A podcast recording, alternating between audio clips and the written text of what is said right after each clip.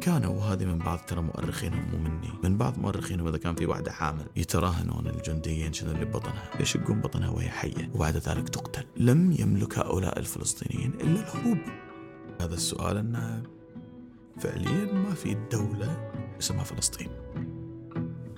أنا كنت بعتذر إني سميت هذه الهجرات اللي كانت تروح ترى ما كانت هجرات عادية كانت هجرات لشباب يهود شباب فتوة مدربين وعندهم أسلحة. أمام الغلابة الفلاحين اللي يزرعون أجمل زيتون في العالم.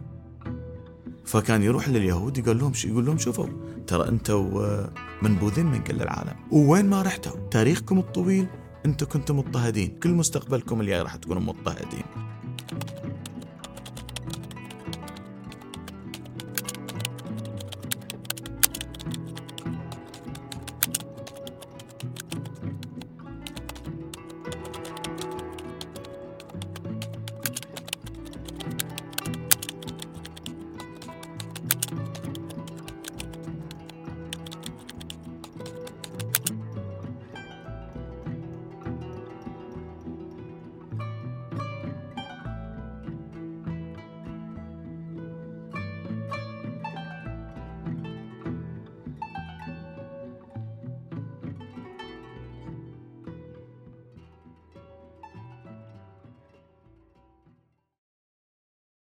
حياك الله دكتور. الله يحييك دكتور. محمد لوهيب هلا فيك. دكتور في الفلسفة السياسية. نبي نتكلم اليوم أبو شهاب عن نظرة ال- اليهود للحركة الصهيونية تأسيس الحركة الصهيونية. نبي ناخذ التاريخ من بدايته. شلون من كانت فكرة إلى أنها صارت دولة اليوم؟ أوه.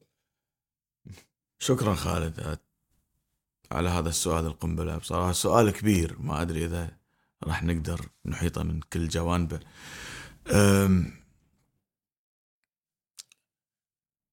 فكرة الصهيونية فكرة قديمة. طب طبعا كلمة الصهيونية من زايون زايونيزم زايون هي تلة في القدس تلة صهيون. الهدف هدفها هو العودة إلى الأرض بالتالي. التي يعتقدون أنهم هجروا منها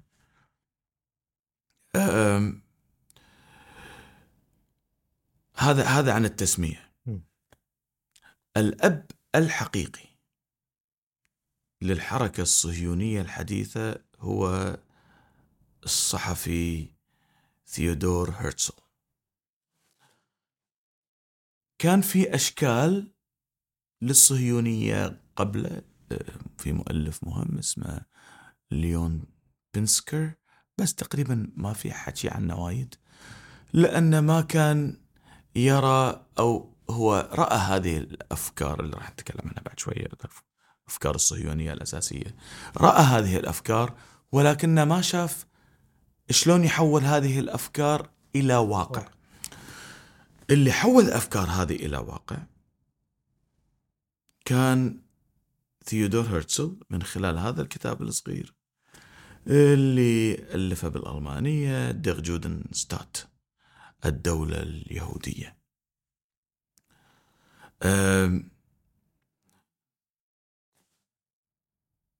ثيودور هرتزل نفسه ما كان متدين. وما كان من بيت متدين. وكان اللي يعرفه عن اليهودية أنهم ينتمون لعرق مختلف. ليش ينتمون لعرق مختلف؟ لأن الناس ينظرون لهم على أنهم مختلفين من اللي ينظر لهم كذلك الدولة الأوروبية بين قوسين الحديثة اللي هي دولة كانت قومية. آه، الدولة القومية من وجهة نظرهم كانت هذه الدولة التي تقوم على التجانس في العرق أو في اللغة أو في يعني آم، ثقافيا هرتزل هو ابن هذه الثقافة الأوروبية. ولكن على الرغم من أنه هو ابن هذه الثقافة وكان اليهود يحرصون دائما أن عيالهم يتعلمون تعليم جيد على الرغم من وجودهم في جيتوز آه، مناطق معزولة صغيرة وتقريبا تكون نائية. لأن ما كان يحق لهم أن يسكنون في هذه الأماكن اللي يسكن فيها المسيحيين. فكانوا دائما اليهود في أوروبا في معظم أماكن أوروبا معظم دول أوروبا كانوا يعيشون في هذه الجاتوز. السبيل الوحيد كان لأبناء الأسر اليهودية في أوروبا هو أن يحصلون السبيل الوحيد لهم عشان يطلعون من عنق الزجاجة إذا حبيت ويكونون مواطنين جيدين مواطنين بين قوسين لأنهم أصلا ما راح يصيرون مواطنين وإذا صاروا مواطنين يصيرون مواطنين من درجة ثانية. ولا يأخذون آه، مناصب حكومية ما يعطون. إلا فيما ندر وراح نتكلم عن هذا بعد شوية. السبيل الوحيد أنك تسوي شخصية لنفسك أنك تكون موجود أنك تكون شخصية مرموقة أنه يكون عندك فلوس زينة أنك يا أما يكون عندك حرفة وهذه الحرفة مهمة آه، أو أنك تكون رجل اقتصاد تشتغل بالفلوس. بس ليش تشت... ليش تشتغل بالفلوس وتكون تاجر؟ آه، بصراحة لأن الحكومة مو قاعد تعطيك منصب حكومي. ولا تخليك موظف. فإذا أنت اشتغلت بالحكومة ما صرت تاجر. آه، فهم أصبحوا تجار لأنهم فرض على فرض عليهم أن يكونون مضطرين تجار. كانوا. مضطرين لأن ما في مناصب أعيش. حكومية ولا في أي وظائف حكومية. فكانوا حرفيين كانوا يشتغلون في هذا. وكانوا حريصين أن عيالهم يتعلمون تعليم جيد. فكان منهم الصحفيين. الصحافة ممكن يكون فريلانسر يشتغل بروحه يكتب تقارير وصاحب الجريدة يعجب بهذا التقرير فيأخذ هذا التقرير ويعطيه فلوس مكانه. فطلع منهم كتاب وايد جيدين بسبب وجود الكثير منهم في مهنة الصحافة. أطباء آه، محاميين. كل هذه الوظائف اللي ممكن تلاقيها بعيدة عن الحكومة والتي أوجدت, أوجدت لهم أسماء آه، في الكثير من هذه المجتمعات. وهذا الوجود صدق إنه يمكن وجود نظر له الأوروبيين الأصليين على ه- هذا وجود من درجة ثانية وجود سياسي من درجة ثانية هذا المواطنين من درجة ثانية. إلا أن في الواقع كان بالنسبة لهم هو الوجود الجيد. آه، في انه يحصلون على تعليم جيد إلى اخره إلى آخره. السبيل مرة ثانية وهذه نقطة مهمة للحصول على مكان جيد في المجتمع إنك أنت تبتدي تتقمص شخصية الأوروبي الأبيض. هذه كانوا يسمونها assimilation. Assimilation إنك تستوعب هذه الثقافة. يعني ال- اليوم اليوم في تعبير جديد بالثقافة الأمريكية وهم تع- تعبير كتب عنه الفلاسفة وايد اليوم بأمريكا اللي هو ال passing إن إذا في واحد أسود بأمريكا بس ما يحصل منصب لأنه أسود فيبتدي يتقمص شخصية الأبيض ويتكلم نفس الأبيض ويلبس نفس الأبيض ويسكن في الأماكن اللي يسكن فيها البيض. ف okay هو صدق أسود ولكن قريب منه. هذا فيسمونه he pass he passed he passed ولا he passes زين. اليهود كان حلمهم الحقيقي عشان يعيشون في هذا المجتمع بدون كره اجتماعي. ونظرات دونية هو أن يكونون assimilated. هو أن يتقمصون هذه الشخصية الأوروبية. فيخشون يدارون حقيقة أنهم يهود. ما يبينونها على الإطلاق. بس دكتور هني بس عشان. ال- الظروف اللي انحدوا عليها هم كانوا منبوذين. فعشان أعيش أنا كنت لازم أشتغل يا حرفة يا أدخل بالتجارة أو آخذ المهن اللي ما كانت لها علاقة بالحكومات بس صحيح. السؤال ال- اللي قبله انه ليش أصبح اليهودي منبوذ في أوروبا؟ هل فقط لأنه من عرق آخر؟ ال- السؤال هذا لا إجابة معقدة مم. جزء من ال- الإجابة متعلق بالدين المختلف أوه ف المسيحيين هذه أوروبا المسيحية كانت تنظر لليهود هذه النظرة الدونية آه، المسألة الثانية كانت آه، مسألة عرقية. آه، اليهود ما ينظرون لأنفسهم على أنهم دين مختلف بس. نفسنا إحنا كمسلمين إحنا دين. شعب الله المختار. إحنا دين. ورسالة محمد بن عبد الله صلى الله عليه وسلم كانت رسالة للجميع الأسود والأبيض والفقير والغني وال... اللي عيونه صغيرة واللي عيونه كبيرة كانت للجميع. على عكس الديانة اليهودية الديانة اليهودية تختلف في أنها ديانة وأمة وقوم. فاللي أنت تكلمت عنه ينظرون أنفسهم على أن هذه ذا تشوزن شعب الله المختار. هذه هذه موجودة في كتبهم يعني. أن الله اصطفاهم بهذه الرسالات. خلينا نرجع لهذه القضية. فالمسألة متشعبة الحقد الاجتماعي الكره الاجتماعي اللي كان ممارس عليهم. من زاوية هو ديني من زاوية هو اجتماعي قومي لأن الدولة اللي عايشين فيها هذه دولة قومية تعطي الأفضلية دائما للناس اللي من هذا العرق. فهذيلا ناس من عرق آخر فلازم يمارس عليهم. هذا العزل الاجتماعي. فالسبيل الوحيد لهم أن يا أما يطلعون من هذا المكان أو أن يعيشون ويتقمصون الشخصية الأوروبية ويكونون assimilated نفس ما قلنا. بس إذا بيهربون وين بيروحون؟ هذه الأماكن اللي عاشوا فيها على الأقل داخل هذه الجاتوز داخل هذه الأماكن البدائية المعزولة. ترى على الرغم من أنها نائية ومعزولة وبدائية جدا هي أحسن من أماكن وايد في أوروبا تعرضوا فيها لشتى أنواع التنكيل والظلم والقتل. يعني بروسيا تعرضوا للبوغرومز هذا كان إبادة بصراحة. وفي أماكن كثيرة في أوروبا. فكانوا في الأماكن اللي تواجدوا فيها هي الأماكن اللي أعطتهم الفرصة للحياة يعني. أه، الشاهد أن هذه الفكرة فكرة أن اليهودي عشان يكون له وجود في أوروبا في هذه الدولة القومية لازم يكون متقمص الشخصية الأوروبية لازم يكون assimilated. هي نتيجة لما ينظر له اليهود في ذاتهم وفي كتاباتهم على أنه عداء العالم كله للسامية. عداء السامية anti-Semitism وهذه الفكرة مهمة جدا في تفكير كل اليهود حتى اليوم. يعني اليوم كان سفير تو قبل يومين سفير الولايات سفير سفير إسرائيل في الولايات المتحدة قال إن وقوف هذه الدول ضدنا والمظاهرات في الكثير من دول العالم ضدنا هي عداء سامية جديد. يمارس علينا. نفس اللي كان يمارس عليهم قبل, قبل. في أوروبا. أبي أعرف ولكن شنو... هذا هذا موضوع آخر. خلينا ني... راح نيله.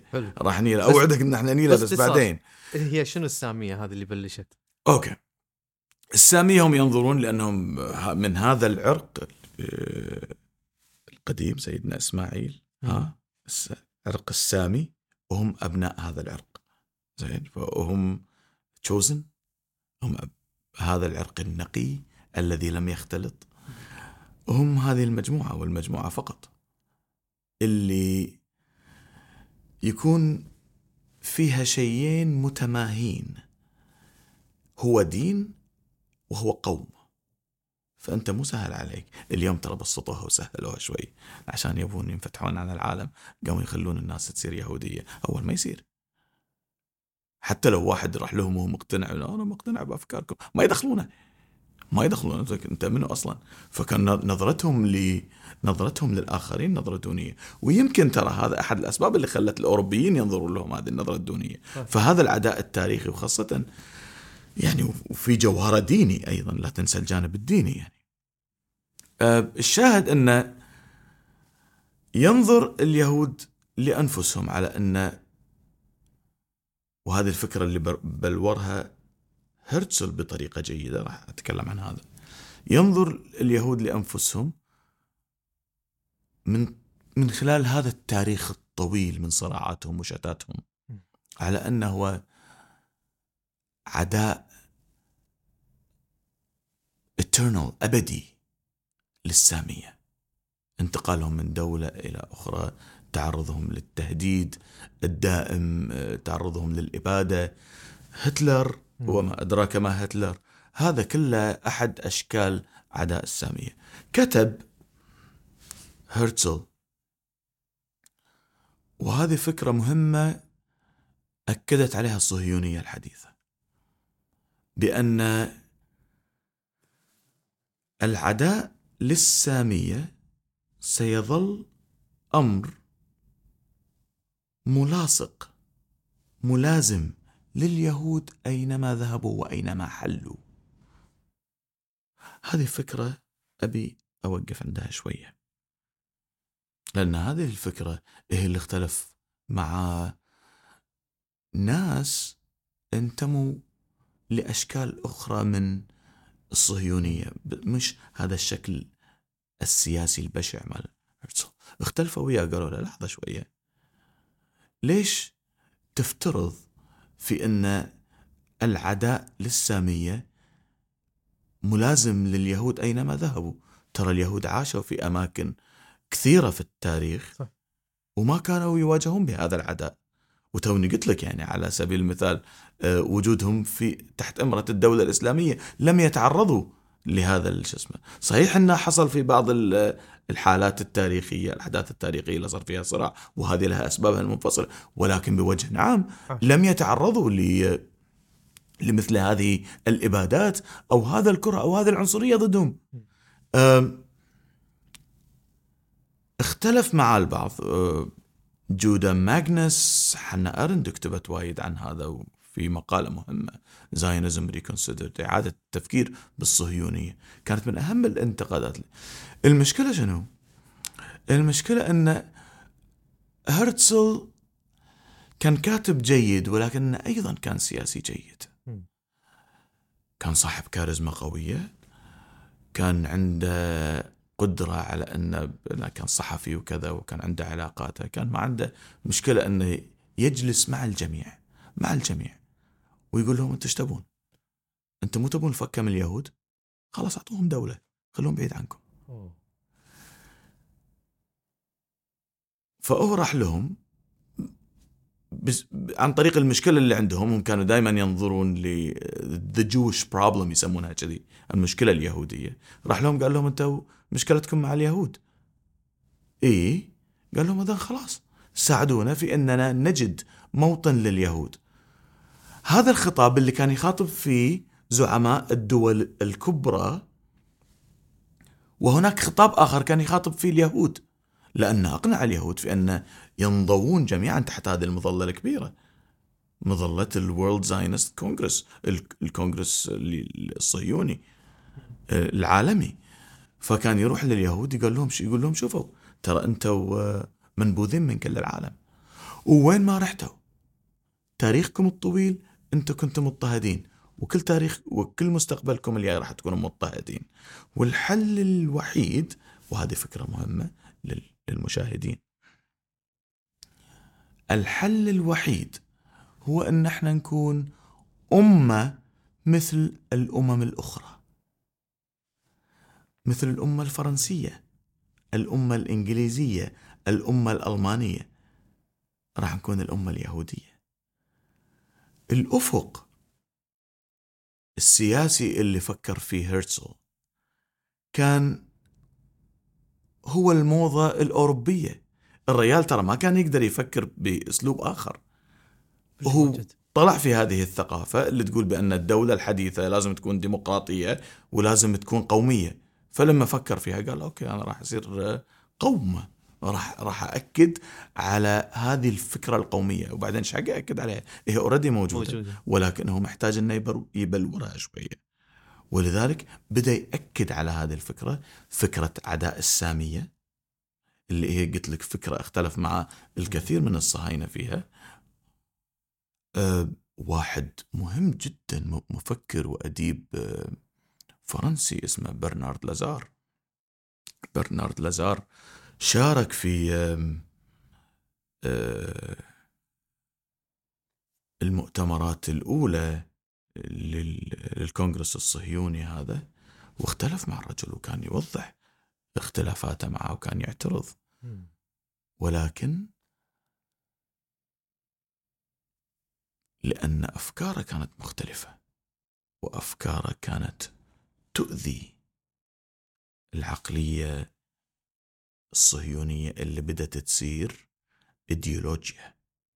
بدأت تصير نفس تعرف الحصان اللي يحطون له مني غطاء على رأسه عشان على عيونه عشان ما يشوف إلا قدامه؟ هذا اللي صار بالفعل. الصهيونية أعمت نفسها عن كل الحقائق الأخرى. وما قامت تشوف إلا مشروعها. هناك واحد عداء لليهود في كل العالم.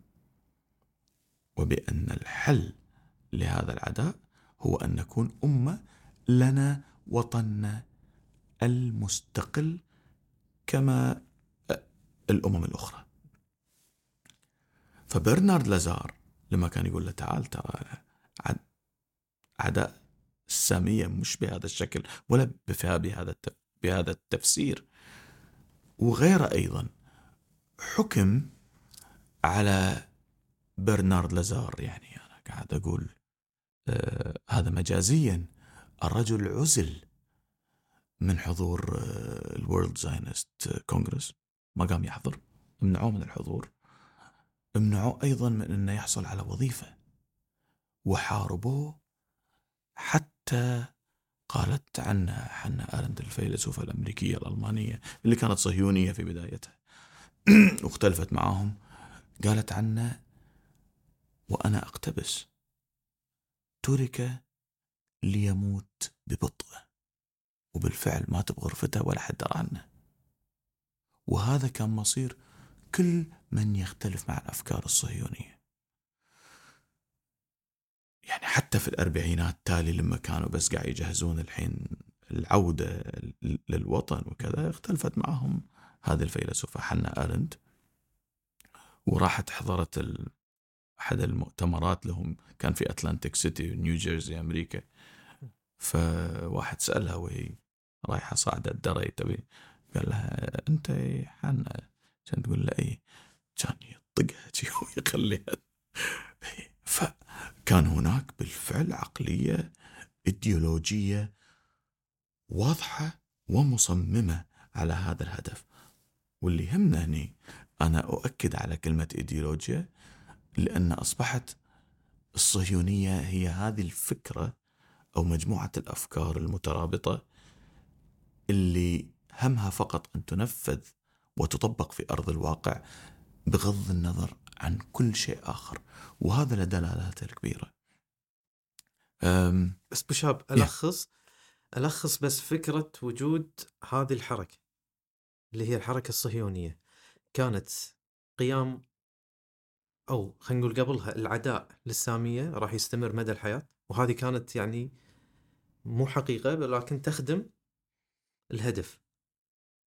هل هذا كان ترهيب مثلا لليهود؟ بأن أنتم راح تظلون مكروهين مدى الحياة إذا ما قامت لكم دولة. هو ترهيب وترغيب بنفس الوقت. آه لأن بذاك الفترة إيه؟ كان في عداء من اليهود للصهيونية. ترى مو مقتنعين يعني. ثيور هرتزل يعني لم يتردد في إنه يجلس مع الجميع. حتى القيصر الروسي اللي سوى مذابح شنيعة جدا باليهود ما كان عنده مشكلة إنه يروح يقعد معاه. قعد معاه. قال نقعد ونسوي بزنس مع بعض. فالرجل كان شخصية كاريزمية قوية جدا مصممة على هذا الهدف. الحين يبقى السؤال الكبير اللي انطرح في المؤتمرات الأولى للكونغرس العالمي اسمه الوكالة الصهيونية العالمية يترجمونها. السؤال وين؟ أوكي في عداء للسامية ندري في لازم يكون لازم نكون دولة لازم نكون أمة عشان نكون محترمين أمام العالم. ولنا جواز سفرنا المستقل. بس وين؟ هذا سؤال كبير. فطرحت أفكار كثيرة. ال... اليهود طبعا الأغنياء هم يهود أوروبا. أه العائلات الكبيرة مثل الروث تشايلدز اللي كانت تملك بنوك ولا زالت. وعائلات أخرى أيضا كانوا أشكناز يعني من هذا العرق الأبيض الأوروبي. وهناك أيضا آه، سفرديم وكذا الأعراق الأعراق اليهودية الأخرى.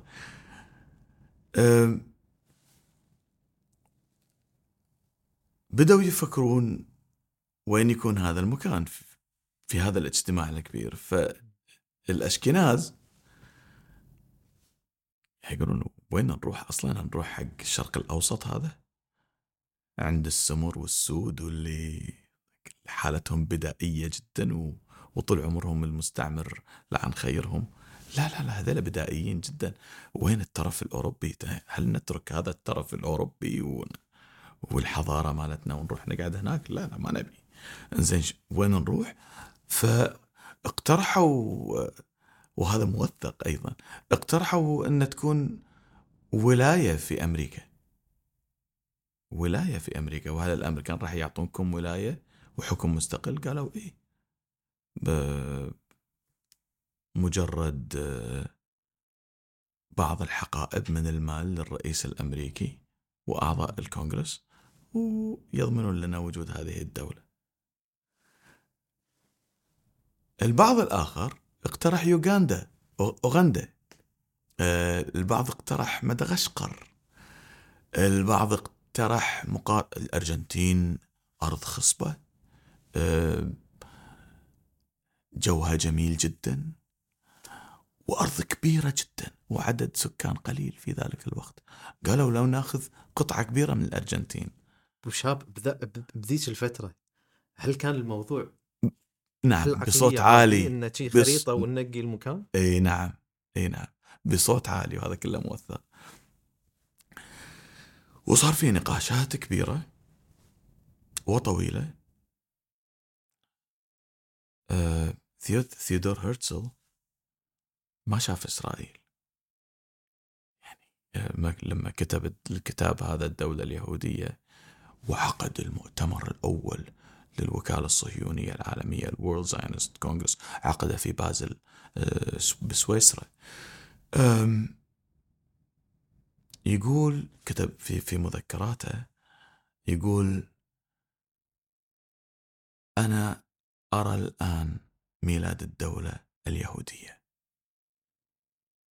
وقد يكون ذلك خلال خمس سنوات أو يكون خلال خمسين سنة. وعقب ثمانية وأربعين سنة تقريبا.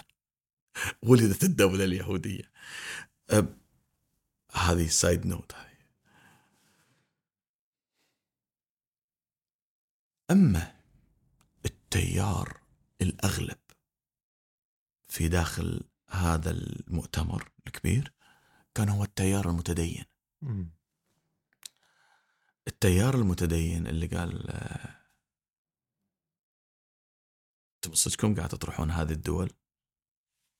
وتنسون الدولة اللي طلعنا منها وأجدادنا كانوا فيها. اللي هي فلسطين جوديا ف مش بس قالوا هذا بل إنهم أثاروا عاطفة الناس داخل في هذا الاجتماع وقالوا إنها تلك المدينة التي تهفو إليها قلوبنا في كل صلاة. في كل صلاة هم موعودين أصلا في كتابهم بالتوراة بالعودة لها. بس هذا اختلاف كبير ما بين انت تعرف اليوم في الصهاينه اللي هو اليوم قالوا هذا مشروعنا هذه الدولة اليهودية هذه أفكارنا حولها ولازم نرجع الحين عشان نكون دولة مثل باقي الدول. وفي اليهود اللي اختلفوا معاهم اللي هم مش صهاينة وهذول موجودين لليوم وللحين يعترضون وبطلوا يوتيوب تلاقون ناس وايد منهم يتكلمون وفي معظمهم متدينين يقولون إحنا إحنا بتوع ربنا. إحنا إحنا أهل الدين. هذول مش أهل دين هذول أهل سياسة. الصهاينه يقولون عنهم. ليش أهل دين؟ يقولون لأن هذه العودة لن تتحقق إلا بظهور المسايا المسيح. طبعا مو المسيح سيدنا عيسى هذا مسيح. هذا المسيح هذا من وجهة نظرهم. يعني قصة بس طويل. بس هم المتدينين اللي كانوا بالكونغرس اقترحوا فلسطين المتدينين إيه. وبعدها هم إيه. اللي رفضوا لا لا هذا جزء ثاني آه، منهم أوكي. المتدينين ينقسمون دائما حتى عندنا الشاهد أن هذا التيار المتدين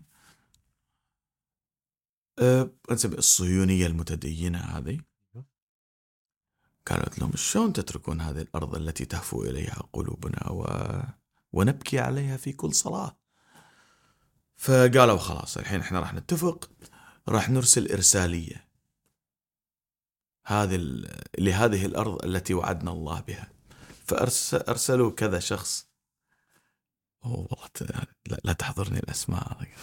أنا عشت مع هذه الكتابات فترة طويلة جدا من حياتي. حتى سكنتني يمكن. أم، أرسلوا بعض ال- أعتقد كان في واحد فيهم يعني دارس للأنثروبولوجيا وعلم الاجتماع و- وكذا حاخام. أرسلوهم إلى فلسطين. أرسلوهم إلى فلسطين. وحملوهم رسالة. قالوا لهم روحوا. شوفوا العروسة. Go see the bride. فالشاهد انه راحوا وسافروا هذا السفر الطويل بالبحر. ووصلوا إلى فلسطين. ومن هناك بعد ما قعدوا كم يوم أرسلوا تلغراف إلى أمريكا. قالوا لهم the bride is beautiful. الزوجة جميلة. But unfortunately she is married. ولكن للأسف متزوجة. متزوجة في فلسطينيين وايد. هناك الكثير من الفلسطينيين. ولكن هذه حقيقة أخرى. تثبت. هذه الإيديولوجيا الصهيونية أعمت نفسها عنها وقررت بأن هذه الأرض بلا شعب. للشعب اللي بلا, بلا أرض. آه، طبعا تتوالى ال- الاجتماع هذا سنوي. وفي تبرعات مالية ضخمة جدا. آه، وفي ناس كانت لما تموت يفرضون عليها بأن جزء من التركة يروح للوكالة الصهيونية العالمية. جزء كبير من التجارة من أرباح التجارة ترجع هناك. بدأت حملات آه، طبعا اليهود مثل المسيحيين مثل المسلمين عاشوا في هذه الأرض وعم- وتاريخيا عمر ما صار بينهم مشاكل أصلا في فلسطين عاشوا جنبا إلى جنب في هذه المدينة الجميلة مدينة القدس. ال...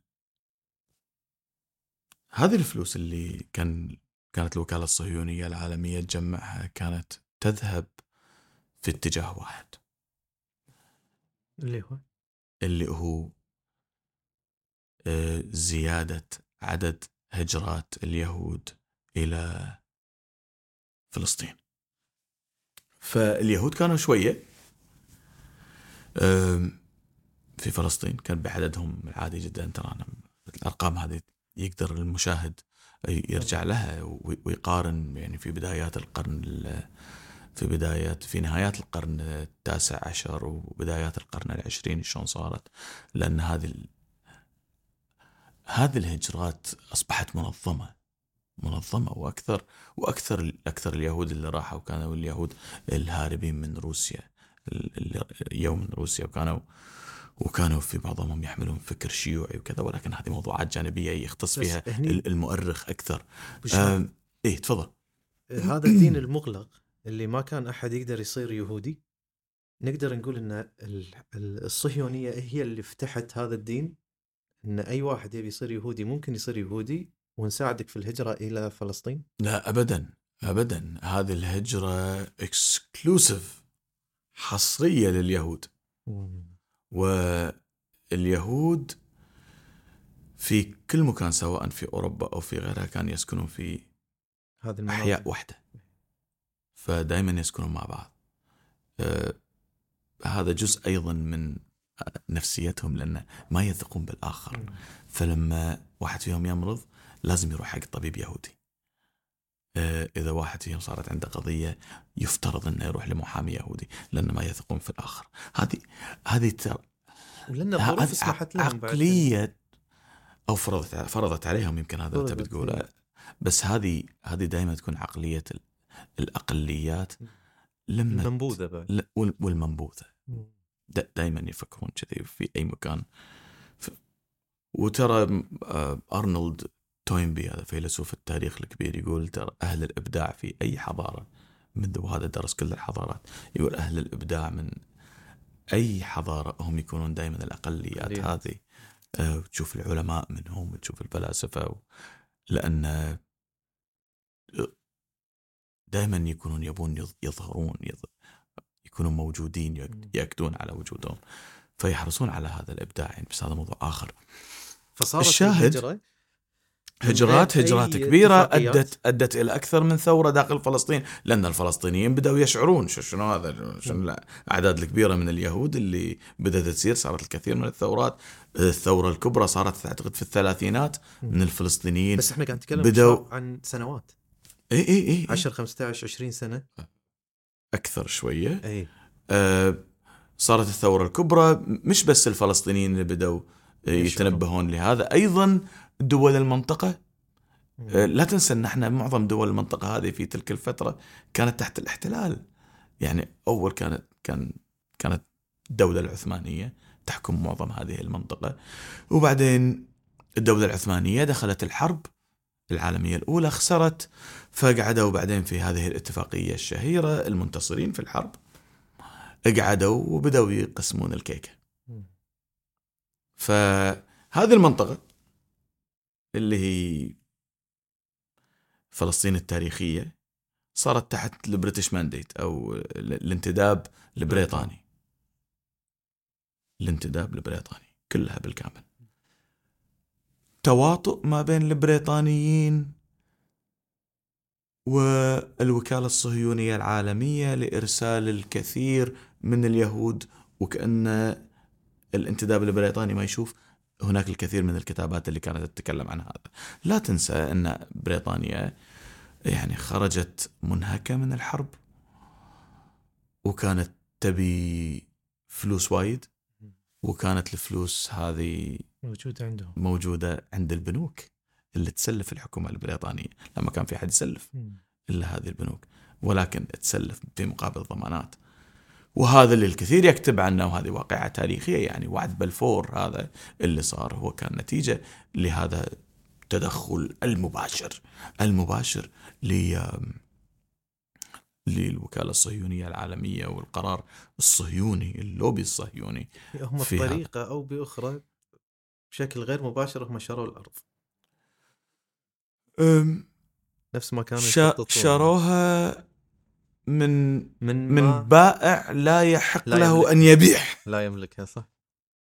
أه، الشاهد أن خلينا هناك في أوروبا وأمريكا شوية. تنعقد هذه المؤتمرات واحدا تلو الآخر يصير في تنظيم وتنظيم كبير. لخلق حقيقة وواقع ديموغرافي جديد سكاني جديد في فلسطين. ففجأة يبون الفلسطينيين يبطلون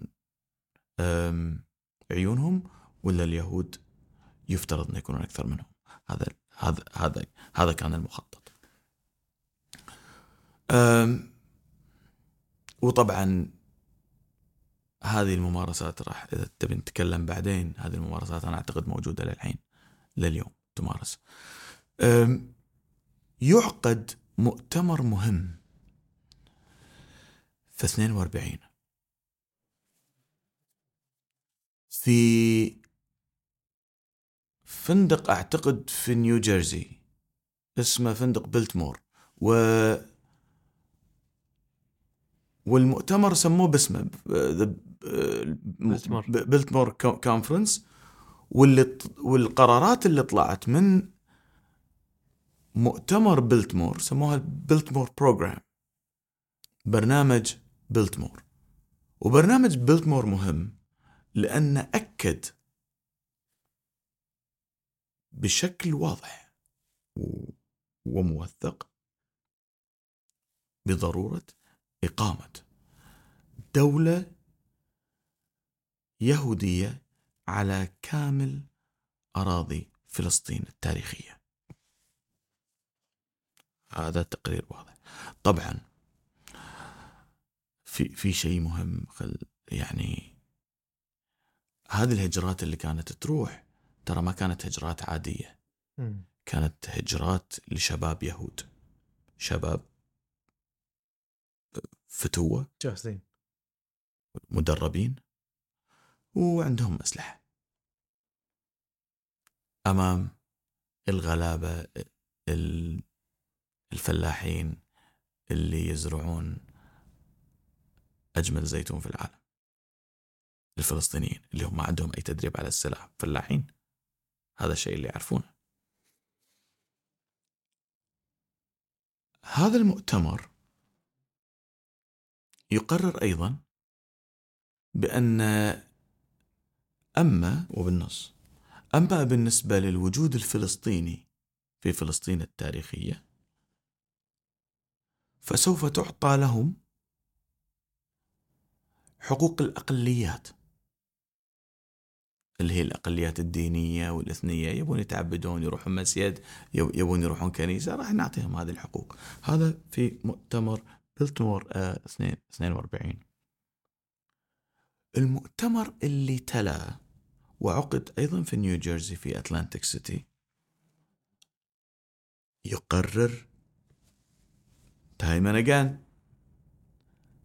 بضرورة تأسيس الدولة اليهودية في فلسطين التاريخية وفي هذا المؤتمر في هذا ال program في المسودة التوصيات النهائية للمؤتمر لا يرد أي ذكر للفلسطينيين. شالوا حتى الأقليات. حتى حقوق الأقليات اللي وردت قبلها بسنة في 42 لم توجد. وهنا وفي هذه اللحظة التاريخية نستطيع القول بأن الإيديولوجيا الصهيونية البشعة بكل تفاصيلها قد أعمت نفسها عن الوجود الحقيقي في فلسطين.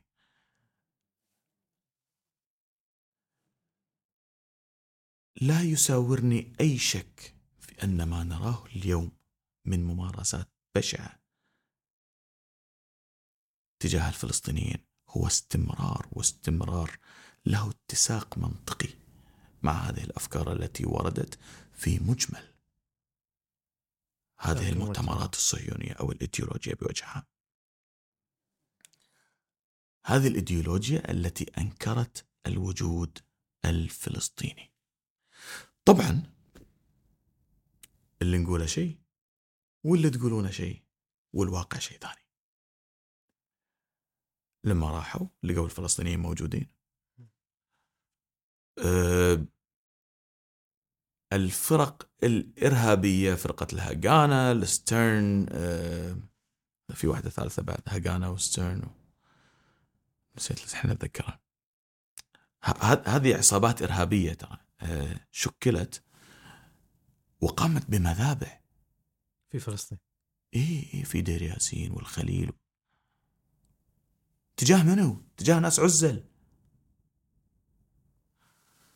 وكان الهدف شوف داعش لما في العراق شنو سووا؟ راحوا للناس العزل وقاموا يقومون بعملية قتل عشوائي كذي لناس مدنيين مو حاملين أي سلاح حتى سلاح أبيض ما عندهم. هذا اللي صار. خذوا الشباب والرجال يحطونهم أمام حائط ويقتلون جميعا. النساء إذا صار في اعتداءات عليهم وبعد ذلك قتل. كانوا وهذه من بعض ترى مؤرخينهم مو مني من بعض مؤرخينهم إذا كان في واحدة حامل يتراهنون الجنديين شنو اللي ببطنها. فيشقون بطنها وهي حية. وبعد ذلك تقتل. لم يملك هؤلاء الفلسطينيين إلا الهروب وبعض المؤرخين يكتب بأن ال... الانتداب البريطاني وفر سيارات تنقل سيارات كبيرة حاملات جنود تنقلهم تنقلهم إلى الخارج. يعني ما حدث كان بموافقة وعلم طبعا. بريطانيا؟ طبعا. طبعا. أمريكا؟ اي طبعا. أكثر دولة كانت متواطئة كانت كانت بريطانيا في ذلك الوقت مع هذا. أمريكا ما كان لها هذا الموقف ال- البشع على فكرة نفس نفس البريطانيين في البداية. أمريكا كان لها قرارات تسجب فيها ميلاد هذه الدولة.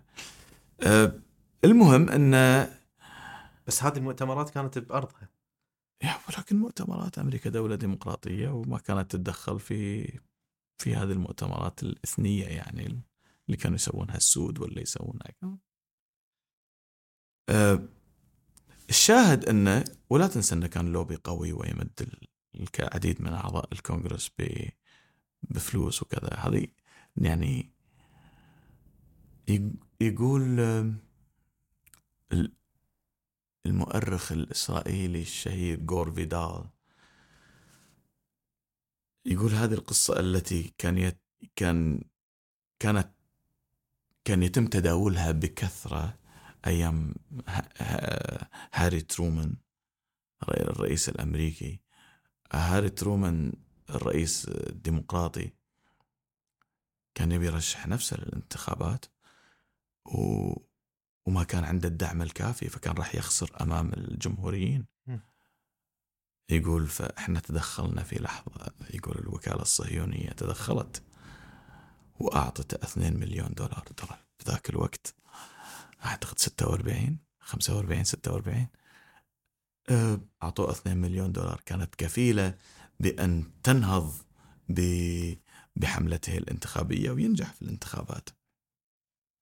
وهو نفس الرئيس اللي بعد ما أعلنوا عن آه، وجود هذا الكيان وجود إسرائيل ميلاد إسرائيل آه، كان ثاني دولة أعتقد تعترف فيها. طبعا. أو يعني عقبها بسنة لا بسنة. هي أعتقد عقبها بسنة اعترف فيها هاري ترومان. أم، وتوالت الدول بهذه الاعترافات. تاريخ طويل يا خالد. وأنا أعرف إن إحنا مرينا يعني مرينا على هذا التاريخ كنا إحنا بهليكوبتر وقاعد نطالع الكويت مو قاعد نشوف تفاصيل ولكن تفاصيل بشعة وكثيرة جدا و... و... وثقيلة ثقيلة الوقع طبعا هذا ما مر على الدول العربية بشكل سهل ابدا أه، إحنا قبل الدول العربية يعني إيه. إذا كذي بلخص التاريخ إن نقاط ضعفهم نكران المجتمعات اللي كانوا عايشين فيها آه، إبعادهم عن أي مشاهد سواء سياسية أو مجتمعية استخدموا هالنقاط هذه نقاط قوة. فصاروا عايشين في تكتلات يحاولون يعتمدون على نفسهم ويبنون نفسهم. فاللي قاعد أشوفه انه بعد كل الحروب اللي صارت في العالم إن ال- ال- الرابح الأكبر من الحرب العالمية الأولى هم اليهود. كونوا نفسهم رتبوا نفسهم وبدأوا يضغطون على الدول بالمال وحققوا الأهداف اللي كانوا يبونها. فالعالم كله كان منشغل في حروب. صح صحيح كانوا. العالم كان منشغل في أو أو خلينا خلينا نقول هل كان من من بعد خروجه من الحرب العالمية الثانية؟ إلا اليهود كانوا منظمين. وعارفين كانوا منظمين وكانت خطتهم واضحة ونسقوا مع البريطانيين آه، نسقوا مع الفرنسيين نس- نسقوا مع مع الروس نسقوا مع بصراحة يعني كان المشروع واضح كان المشروع واضح وتم التنسيق. خلينا نقول مع الدول الكبرى. ولذلك على فكرة في بعض الصهاينة اللي اللي اختلفوا مع هذا المشروع هم صهاينة. ولكن لا يؤمنون بأن هم صهاينة بمعنى أنهم يبون وطن في فلسطين. وطن لا دولة. هوملاند خلينا نميز. هذا فرق. هوملاند بس مش دولة ككيان سياسي. مم. وطن بمعنى إن إحنا نقدر نعيش هناك ويكون لنا وجود بالنظر إلى هذا الامتداد التاريخي لنا في المنطقة وهذه المنطقة المقدسة بالنسبة لنا. عاد صح غلط هذا مو أنا اللي راح أناقشه الحين. فهناك هذه الصهيونية اللي خليني أقول لأن في الكثير من جوانبها كانت آه، يسمونها هيومين ولا هيومانيتيريان زين؟ زاينزم إنسانية. كانت ترى بأن يكون لنا وجود في فلسطين ومو شرط وجود يكون نكون نملك أرض في ممكن نكون إحنا مواطنين فرنسيين ممكن نكون مواطنين أمريكان ولكن فلسطين هي وطن لنا. آه وطن يعني بمعنى هوملاند ولكن مش مع تأسيس, تأسيس دولة, دولة يهودية. يهودية تؤكد على سمو هذا العرق اليهودي بأن تخليه مواطن من الدرجة الأولى. والمواطنين اللي ما ينتمون لهذا العرق مواطنين من الدرجة الثانية أو الثالثة أو إلى آخره. وهذا يمكن نتكلم عنه. آه هذا اللي خلى هؤلاء ينتقدون هرتزل أيضا والوكالة الصهيونية العالمية بأن يقولوا لهم يا جماعة ترى حتى إذا ظهرتوا في الشرق الأوسط اللي طول عمره يعاني من طبعا بعد الاحت... بعد في ناس يختلفون وياي أنا مش مؤرخ الاحتلال العثماني في ناس تكتب احتلال عثماني في ناس تتكلم تقول خلافة عثمانية. هذا كلش أنا ما أهتم فيه.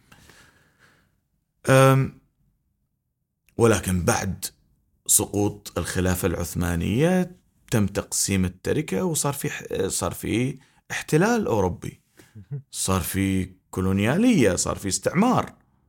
وبدت الشعوب العربية تدخل في نضال مستمر خسرت فيه الكثير من الدماء أمام في سبيل التحرر من المستعمر.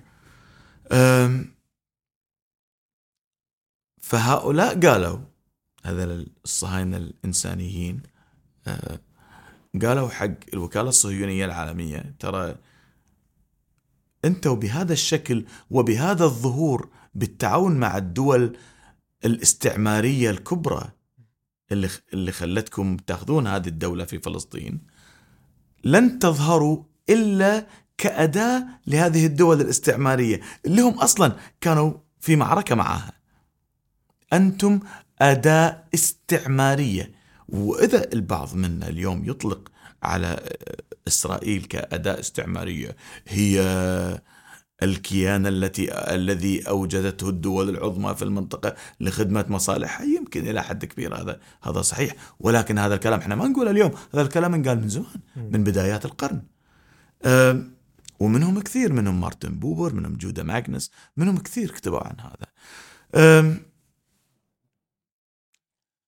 الدول العربية اللي توها خرجت من معارك التحرر ضد الاستعمار وجدت نفسها أمام واقع جديد. آه، فلسطين بالنسبة لنا مش دولة عربية أخرى. فلسطين مثل ما هي مقدسة في لأديان أخرى هي مقدسة بالنسبة لنا. صحيح.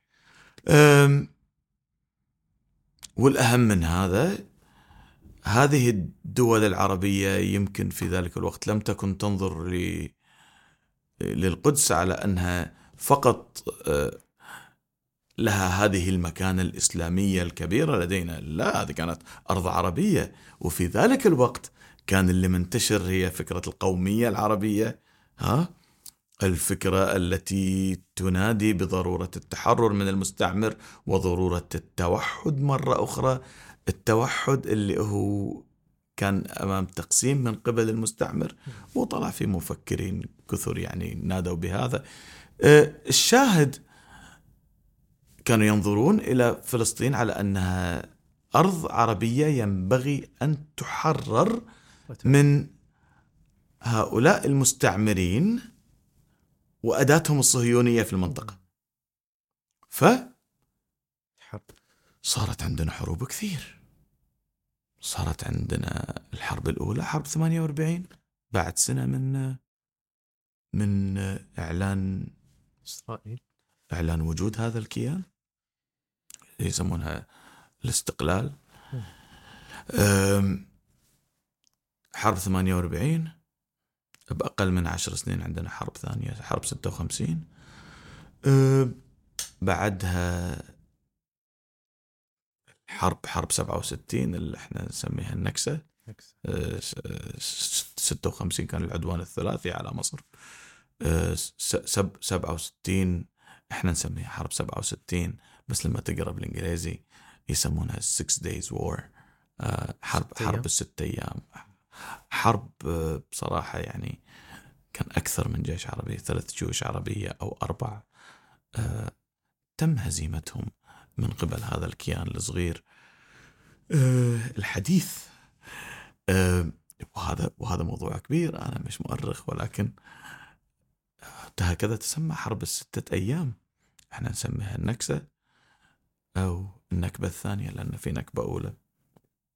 48 أه حرب 48 56 67 73 في في في في 67 أه خسرنا أراضي كبيرة. خسرنا أراضي كبيرة للكيان الصهيوني خذوا هضبة الجولان. خذوا دخلوا على سوريا آه على الاردن خذوا إي خذوا خذوا هضبة الجولان لموقعها الاستراتيجي. خذوا أماكن كبيرة من الأماكن اللي كان في أكثر من قرار دولي في ذلك الوقت بتقسيم فلسطين. خذوا أراضي كثيرة. اليوم لما تسمع عن العودة إلى حدود 67 ترى هي هذه الحدود ها اللي هي حدود 67 اللي خذوها عقب الحرب. خذوا أيضا من مصر.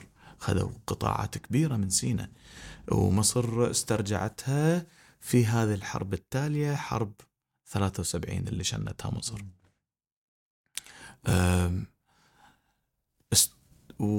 وطبعا مصر كانت في هذه حرب كبيرة يعني حرب 73 في الوجدان المصري لأن استعادت لهم هذه الأرض اللي فقدوها.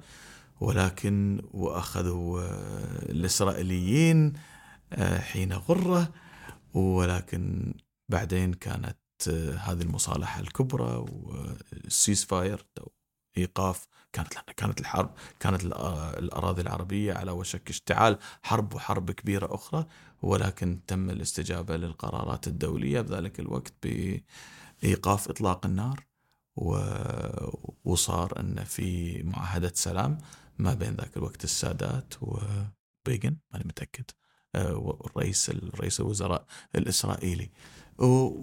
وصارت معاهدات سلام بعدين أكثر في المنطقة ما بيننا وما بين العدو الصهيوني. فهو تاريخ طويل من الدم الدم العربي المسلم ال... الذي أزهق في هذه المعارك اللي رفعوا في الكثير من العرب شعار الوحدة الوطنية اللي كانت يعني هذه الحروب بالنسبة للمصريين والسوريين وال...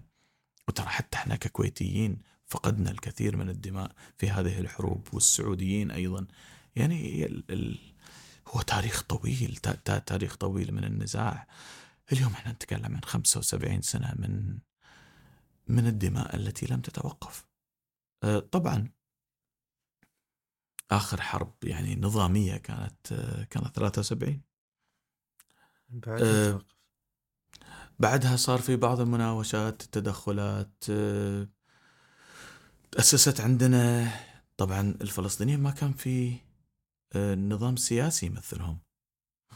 ما كان في كلش. كان كان في يعني شيخ ديني يمثلهم أمين الحسيني وجدة أعتقد بس بس ما كان سلطة سياسية يعني. فقط آه، حركة فتح حركة منظمة التحرير الفلسطينية ياسر عرفات وزملائه اللي بدوا يعني يشكلون حركة مقاومة ومقاومة شرسة وحركة فدائيين في داخل العمق الإسرائيلي اللي أجبرت. لا تنسى الانتفاضات الانتفاضات الفلسطينية الانتفاضة الأولى والانتفاضة الثانية والثالثة. نروح بشهاب إلى كيف ينظر اليهودي للمسلم أو كيف ينظر الصهيوني للمسلم؟ الحين إحنا في دولتين كل دولة قائمة على ديانة. شنو اللي قاعد يصير؟ قاعد تتكلم عن داخل فلسطين العلاقة مع آه داخل هذا داخل, داخل هذا. فلسطين التاريخية أم... سؤالك ذو شجون واول أول حزن مرتبط بهذا السؤال أنه فعليا ما في دولة اسمها فلسطين أنا كنت بعتذر إني سميت إسرائيل دولة عد اي فأنا قاعد أقول اليوم الصراع الحقيقي هو الاعتراف بهذه الدولة اللي اسمها فلسطين. والصراع الأكبر هو شنو حدودها؟ هل فلسطين التاريخية اليوم؟ نفس ما يتكلم بعض العرب والمسلمين اليوم إلقاء اليهود في البحر. هل هذه الفلسطين اللي نتكلم عنها ولا نتكلم عن فلسطين اللي إحنا آه كما اتفقت معها بعض الدول العربية والإسلامية واعترفت بها دول العالم ووفقا لقرارات الأمم المتحدة. أه يعني لا تنسى أن هذه الدولة دولة إسرائيل اليوم اللي البعض يبي يلقيها في البحر هي الدولة حالها حال أي الدول الحين معترف بها من كل دول العالم إلا كم دولة. أنا مو قاعد أقول أنا مع أو ضد أنا قاعد أقرر وقائع. نعم. أه الدول اللي ما اعترفت فيها شوية. أه بوصلتنا في هذا الحل دائما وأنا مع الكثير يعني بصراحة من قادتنا. بوصلتنا في هذا الأمر هو هي الفلسطينيين. الفلسطينيين شنو يبون؟ الفلسطينيين شنو يبون؟ إحنا معاهم وراح ندعمهم. إلى على طول الخط. المبادرة العربية أه، اللي هي مبادرة الملك عبد الله أعتقد أه، مبادرة الجامعة العربية اللي هي معاهدة سلام ما بين كل الدول العربية وإسرائيل. بشرط؟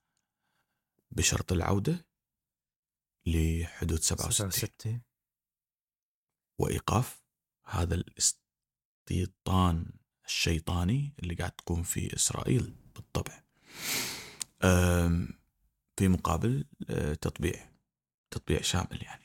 وهذا الكويت التزمت فيه يعني كل جامعة جامعة الدول العربية. آه، وهناك التزامنا أيضا بالالتزام الدبلوماسي بالقرارات الدولية مالت آه، الأمم المتحدة. بس بغض النظر عن هذا وذاك يعني بس الإجابة على سؤالك عن هذه العلاقات الإنسانية اللي إذا أنا إذا أنا فهمت سؤالك صح عن عن هذه العلاقات اليوم ما بين ال اليهود من جهة وخلنا نقول العرب لأن في وايد مسيحيين من جهة أخرى. إحنا نتكلم عن نوعين من العرب.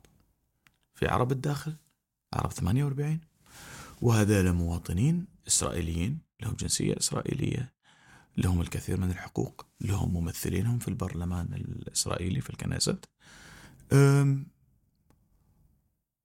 ولكنهم أيضا يعانون من الكثير من أشكال العنصرية ويعاملون في إسرائيل معاملة المواطنين من الدرجة الثانية. ليش؟ لأنهم طبعا هذا مش يهود لا ينتمون لهذا العرق السامي. نفس العنصرية. تبي تقول لي خالد اللي كانت تمارس عليهم أول؟ إي طبعا طبعا.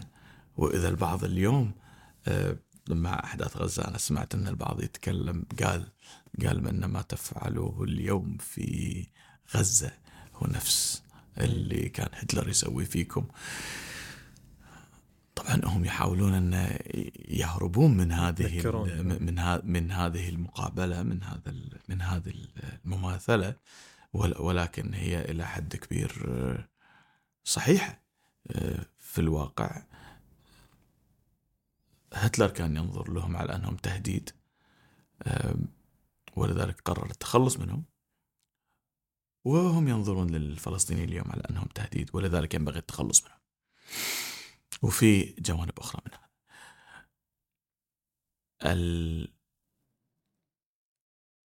العلاقة الإنسانية ما بين اليهودي وعرب الداخل. هذه قلت لك مواطن الدرجة الأولى مواطن من الدرجة الثانية يشعر بأن هناك الكثير من العنصرية التي تمارس عليه. في طبعا فلسطينيين موجودين في كانوا موجودين في هذه البيوت ما يدرون عنها. ولكن صارت لهم مثلا هذا هذا هذا البيت اللي هو عايش فيه بجانب القدس مثلا هذا بيت لهم من مئات السنين من أبا عن جد عن جد ولا يقررون يبيعون في يوم من الأيام هذا البيت. تلاقي هذا الحفيد تجيله فرصة عمل جيدة في أمريكا ولا في دولة أوروبية ولا في دولة خليجية فيروح يلاقون هذا البيت فاضي فيروحون يجيبون مستوطنين ويقعدونهم فيه. فيتفاجأ هذا الفلسطيني بين قوسين الإسرائيلي لأن عندهم جنسية إسرائيلية. يتفاجأ بأن في أحد أخذ بيته فيروح يحاول يطلعهم يروح يلاقي القضاء والقضاء أحيانا ينصفهم وأحيانا ما ينصفهم. فليش؟ لأن أنت أمام, أمام بالفعل أمام دولة عنصرية بكل ما تحمل هذه الكلمة من معنى. في الواقع ترى تو قبل قبل عشر سنوات تقريبا تم إقرار أن هذه الدولة خلاص هذه دولة يهودية بالقانون. فهذه الدولة دولة لليهود. الإسرائيليين ممكن نعطيهم جنسية ولكن لن ينتموا مهما كانوا وما راح يصيرون انتايتل يستحقون هذه الحقوق اللي يأخذها الإسرائيلي اليهودي. وهذا يجرنا إلى الإشكالية الكبرى. الإشكالية اللي أنا أعتقد راح تستمر مع إسرائيل طالما هي موجودة. شلون هذه هذا الكيان يزعم بأنه دولة ديمقراطية وفي نفس الوقت يمارس هذه العنصرية؟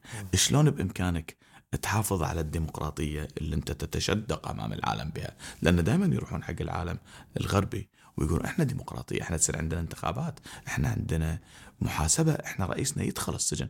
بس ربعنا في فتح في في الضفة الغربية وربعنا في حماس. يعني حماس ما صار عندهم انتخابات من 17 سنة. أه، فتح طبعا يمكن نفس الشيء. هذول مش دول ديمقراطية وكذا. أه، وسؤالنا لهم يعني إذا إذا كنتم بالفعل دولة ديمقراطية وتتشدقون بهذه الديمقراطية هل يعقل في أي دولة ديمقراطية أن يتم تغافل هذا المبدأ الهام في أي دولة ديمقراطية اللي هو المساواة ما بين المواطنين؟ المساواة ما بين المواطنين شلون في دولة ديمقراطية تميز ما بين المواطنين على أساس الدين أو على أساس العرق؟ هذه هذه دولة ابرتايد هذه دولة فصل عنصري واضح وبالقانون. ما, ما نتقول عليكم. وهذه الحقيقة التي لا يستطيعون الهروب منها وأنا أعتقد هذه الإشكالية الكبرى اللي راح تظل موجودة في عقلهم. إذا هم كانوا يفكرون بأنهم دولة حديثة على الإطلاق وأنا ما أعتقد أنهم كذلك على الإطلاق. هذا ال... هذه العلاقة مع عرب الداخل. أما الناس اللي خارج السور خارج الجدار فمشكلتهم مشكلة.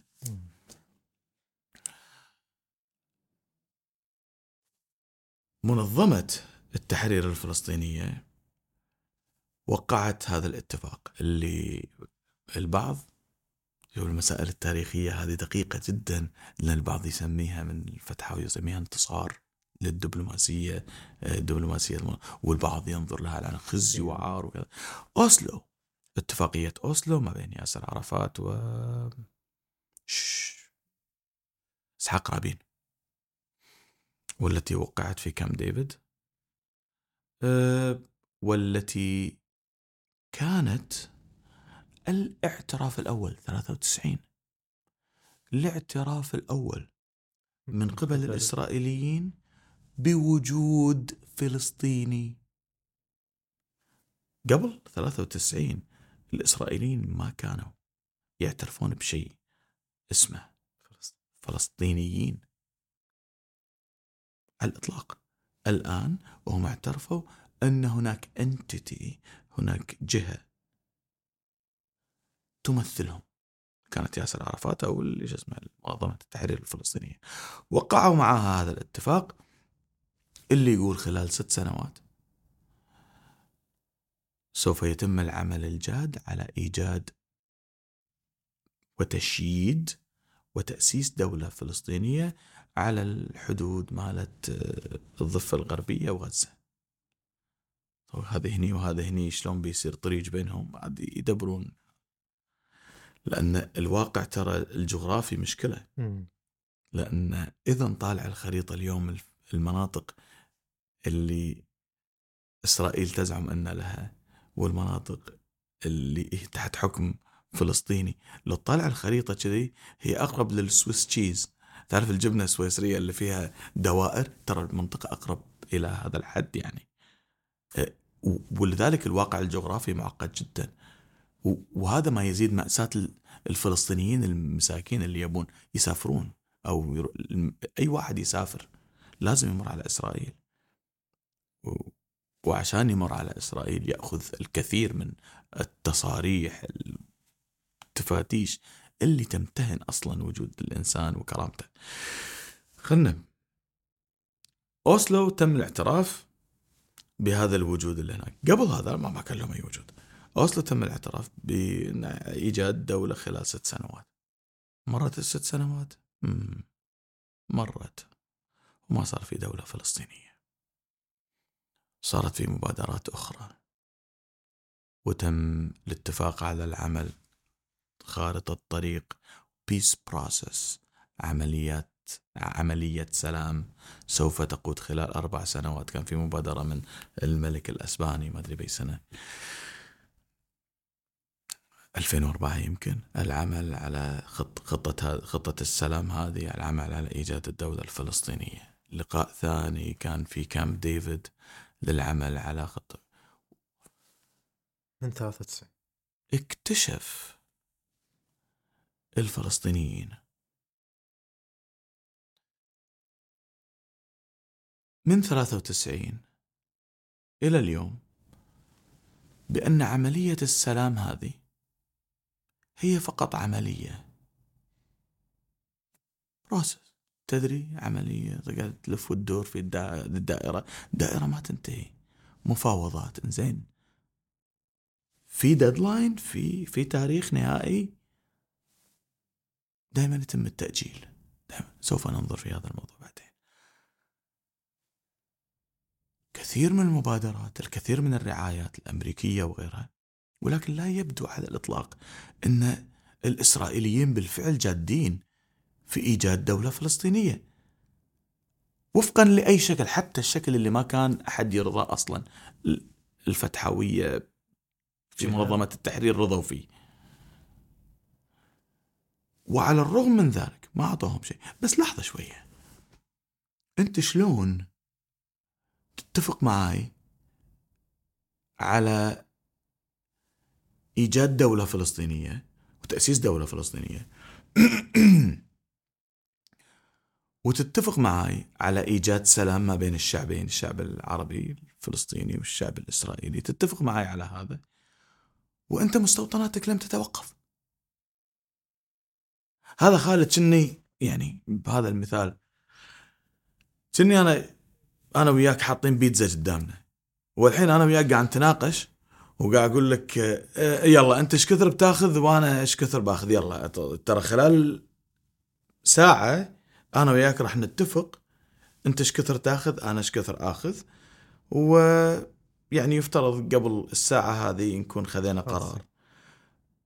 فيفترض إن خلال هذه الساعة ترى ما يصير إلا مناقشات. بس هذا مو قاعد يصير. الإسرائيليين قاعدين يدخلون في هذه المناقشات هذه المفاوضات وقاعدين يأكلون من البيتزا بالفعل. اليوم يا خالد إحنا أمام واقع بشع.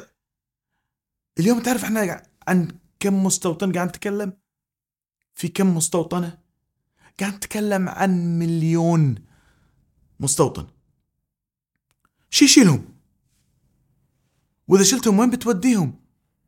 بالنسبة للإسرائيليين لأن هذا اللي يب... هذه الحقيقة اللي هم يبون يحطونك أمام يقول لك مليون وين أوديهم؟ أمام المجتمع الدولي خلاص هذا واقع تأسس. بس هذا الواقع كان يجب أن يتوقف منذ بداية دخولكم في عملية السلام عملية المفاوضات ولكن لم يتوقف على الإطلاق. اليوم إحنا كل أنظارنا تتجه إلى غزة صح؟ وإلى المآسي اللي تصير هناك. تدري إن ليل هذه اللحظة تقريبا 130 ماتوا في الضفة الغربية. بدم بارد. اليوم الواقع بشع جدا لأن المستوطنين مستوطنين ها؟ يوم يلبسون بدل عسكرية ويطلع البندقية الآلية مالته ويدش على المزارع اللي فيها فلسطينيين في مزارع الزيتون مالتهم ويرشهم. وهم لم يحملوا سلاح ضده. وهذا موثق هذا مش كلام من من مخي هذا هذا كلام موثق. موثق بالفيديو. هذه مشاهد تو قبل يومين ثلاثة أيام. إحنا أمام واقع بشع. إسرائيل غير مهتمة بهذا الحل الذي ألزمته بنفسها على نفسها اللي هو حل الدولتين.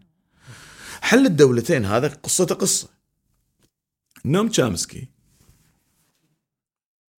بعد أحداث 67 بدأ يتنقل ما بين الجامعات الأمريكية الشهيرة والأوروبية ويتكلم عن ضرورة ضرورة حل الدولتين وبأنه لا مخرج. من هذه المأساة اللي استمرت على الأقل بشكلها الحديث 75 سنة. لذاك لذاك الوقت خسر كثير من العرب والإسرائيليين. الكثير من الدماء. يقول ما في حل إلا حل الدولتين. حل الدولتين هذا صار واقع مع تبنيه من قبل الأمم المتحدة. فاليوم لما إحنا نفكر في هذا الموضوع نفكر بحل الدولتين. ترى حتى المبادرة العملية العربية تتكلم عن حول حل الدولتين. كل المبادرات الآن للحل تنطلق بهذا التفكير حل الدولتين. ما عندنا أفق ثاني. الإسرائيليين كرسوا هذا الواقع أمامنا اللي هو واقع الدولة العبرية الدولة الإسرائيلية الكيان الصهيوني وما في دولة فلسطينية. والمشكلة الأكبر إن إحنا للحين على أمام خلاف شرس جدا ما بين منظمة التحرير الفلسطينية ومنظمة حماس. أنا قاعد أقول لك هذا ترى تدري هو إيش كثر هذا ال... هذا الخلاف الشرس للدرجة أن بعضهم يكفرون بعض. ومعظمهم مو كلهم مسلمين. المسيحيين اللي فيهم شوية. يكفرون بعض. لين يابهم والله ما أدري ولا أتمنى المشاهد يسامحني. يابهم الملك عبد الله ما أدري الملك فهد الله يرحمهم الاثنين. يابهم حطهم في المدينة ما أدري في مكة. قال لهم أبيكم تقسمون الآن وأنتم في رحاب رسول الله. بأن هذا الخلاف ينتهي وبأن العدو الإسرائيلي لن ينتصر إلا بتفككنا. وإحنا آن الأوان لنا أن إحنا نجتمع اتفقوا في المملكة العربية السعودية. ارجعوا يوم واحد كان يختلفون مرة ثانية. ولذلك يعني بعض الكتاب الإسرائيليين ب بخباثة. لما يتكلم يقول أنتم شنو شكل الدولة الفلسطينية اللي تبون؟ دولة حمساوية ولا فتحاوية؟ هل سوف يتقبلون العيش المشترك مع بعض؟ يا صديقي في مصالح وفي مصالح كبرى. وأنا والله لا أخشى في هذا لومة لائم. وأقول هذا الكلام قدام ربي والله يحاسبني. حماس اليوم اللي موجودة واللي ما صار فيه انتخابات فيه واستولت على مقاليد الأمور في غزة من 17 سنة يمكن. هي اللي تقرر كل شيء. كل المساعدات من هي عايشة على المساعدات. كل المساعدات وين قاعد تروح؟ إلا لهم. ولبناء هذه الترسانة. ولبناء هذه الشبكات من من العلاقات آه، الإيديولوجية في غالبها اللي لها مشاريعها في المنطقة خلنا نقول. لما يقعدون مع الإيرانيين على سبيل المثال. ويكونون هم أحد أذرع إيران في المنطقة. إحنا أمام شكل بشع.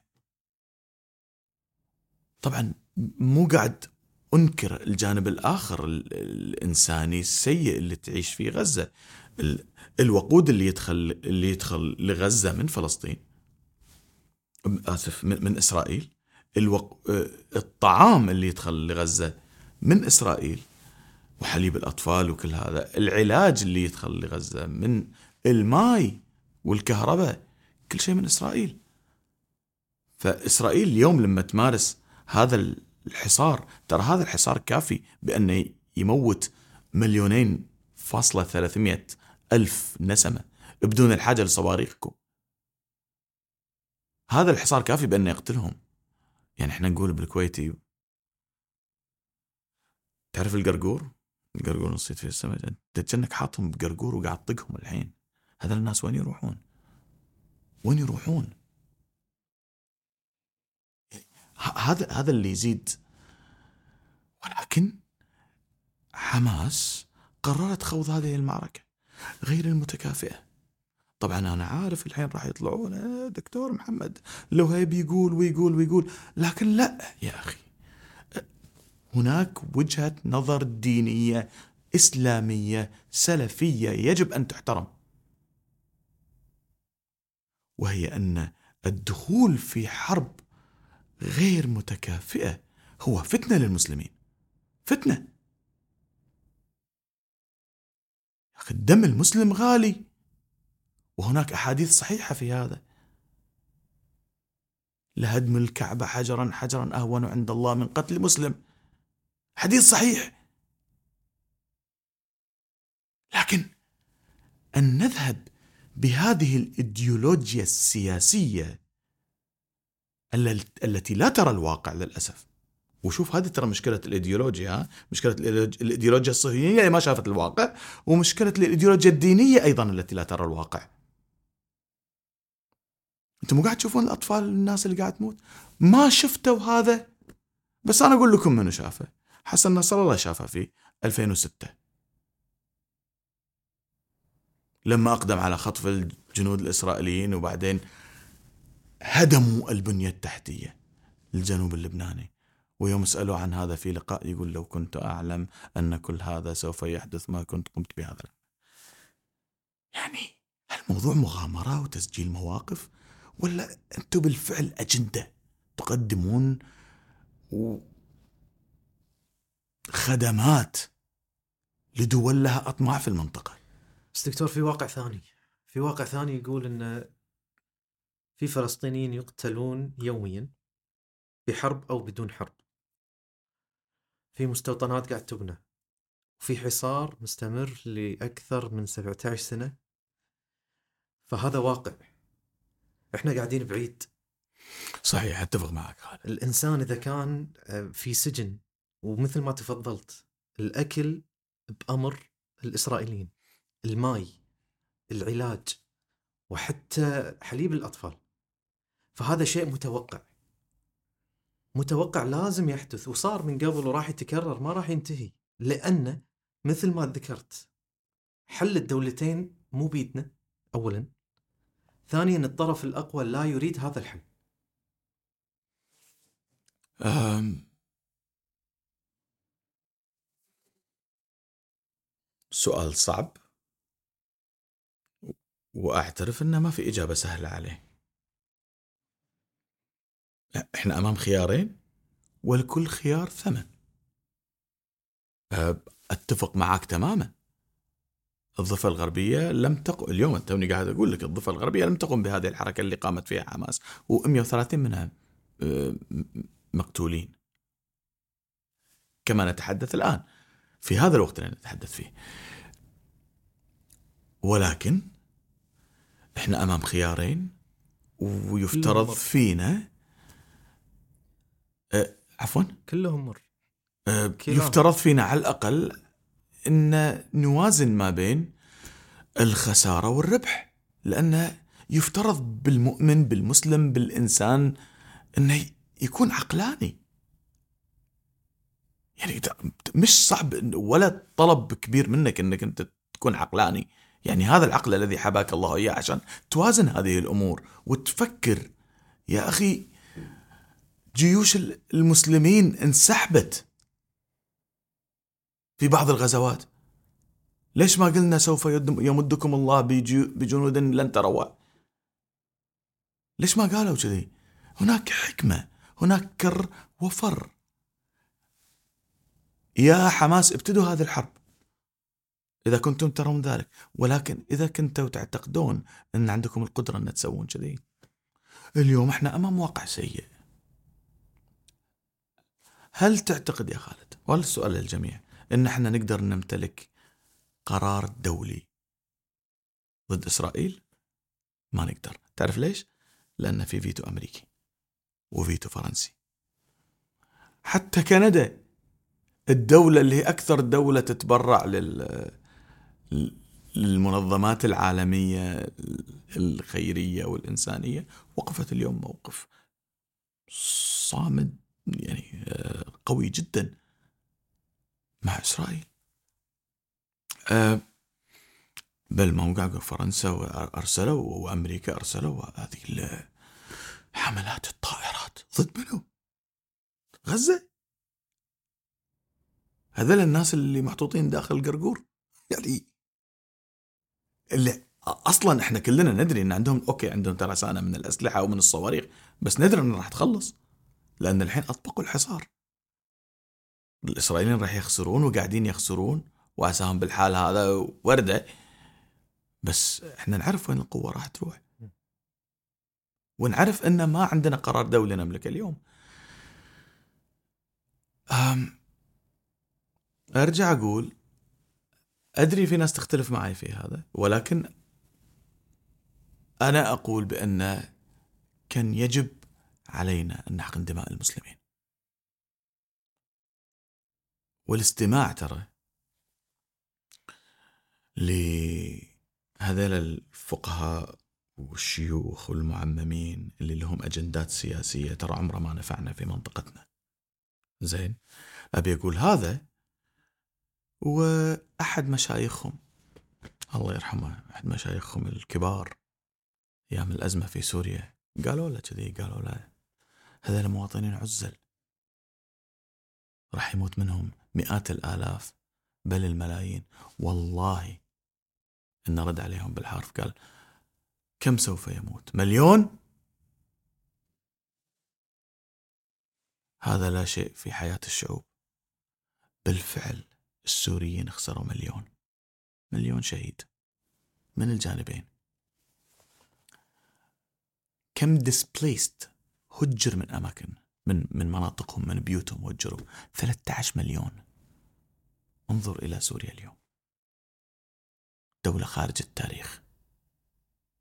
خارت قواها راحت سيادة الدولة السورية وأصبحت مناصفة ما بين إيران وما بين روسيا. أين سوريا اليوم؟ هذيل المشايخ اللي كانوا يحثون على هذه الحرب والجهاد وكذا وكلنا نعرفهم بالاسم أنا أعتقد أن وجهة النظر الدينية الأخرى التي يجب أن تحترم هي وجهة النظر التي تدعو إلى الحكمة إلى العقلانية لأن المؤمن عقلاني المؤمن حصيف المؤمن يفكر. هذه من أحد الصفات الأساسية للمؤمن. في أنك أنت تفكر وتأخذ قراراتك صح. المؤمن هو الذي يحقن دماء المسلمين يفكر متى الكر والفر يعد العدة جيدا ما أن يكون أداة للأسف في يد أجندات استعمارية كبيرة. هذه الأجندات لدول لم تفقد جندي واحد ها؟ فيلق القدس. لم يشارك في أي عملية ضد القدس. طبعا بيردون الحين أنا أدري محمد لو هاي ننتظر لنرى. ننتظر لنرى. فإذا قلنا إذا حل الدولتين مو بيدنا ولا هو واقعي ولا هو يعني ما نشوفه قريب. شلون تشوف المستقبل دكتور؟ طبعا هو ما يجوز نتكلم عن حل الدولتين وما نتكلم عن حل ثاني. و صحيح إن البعض ما يتكلم عنه كثير. هو حل الدولة الواحدة. طبعا أنا أدري انت أنت ما أدري إذا سمعت فيه ولا لا ويمكن المشاهدين أيضا المتابعين ما سمعوا عنه ولكن هو موجود. حل الدولة الواحدة حل باختصار يقول كذي. يقول خالد أنت واقف بمحطة القطار والقطار رقم ستة اللي أنت تنطره عشان يوديك لهذه المدينة. مايا. ولا راح يجي وانت تدري إنه ما راح يجي وإن النظام الدولي وفقا للوضع القائم اليوم ما راح يعطيك هذا. خالد شحقة تقعد طول عمرك واقف في المحطة يعني. ليش؟ فكر خارج الصندوق. وهذا اللي بدأ البعض يسويه. أنا شخصيا متابعهم قاعد أكتب عنهم. ولكن هذه كتاباتي الأكاديمية يعني اللي أشوف فيها بارق للأمل. بس أدري إيش كثر هو صعب وإيش كثر بعيد عن الواقع خاصة بعد الكثير من الدماء في الأرض.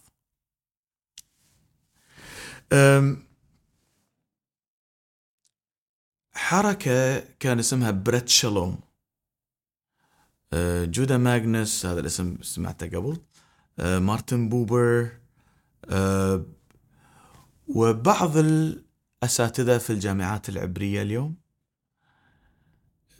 الكثير منهم يسمونهم ال revisionists أو المصححين أو يسمون نفسهم اتجاه بوست زاينزم ما بعد الصهيونية. هذول شنو يعتقدون؟ يعتقدون أن الصهيونية التي أوجدت هذه الدولة قد أخفقت إخفاق كبير على الرغم من هذه من وجود هذه الدولة ليش؟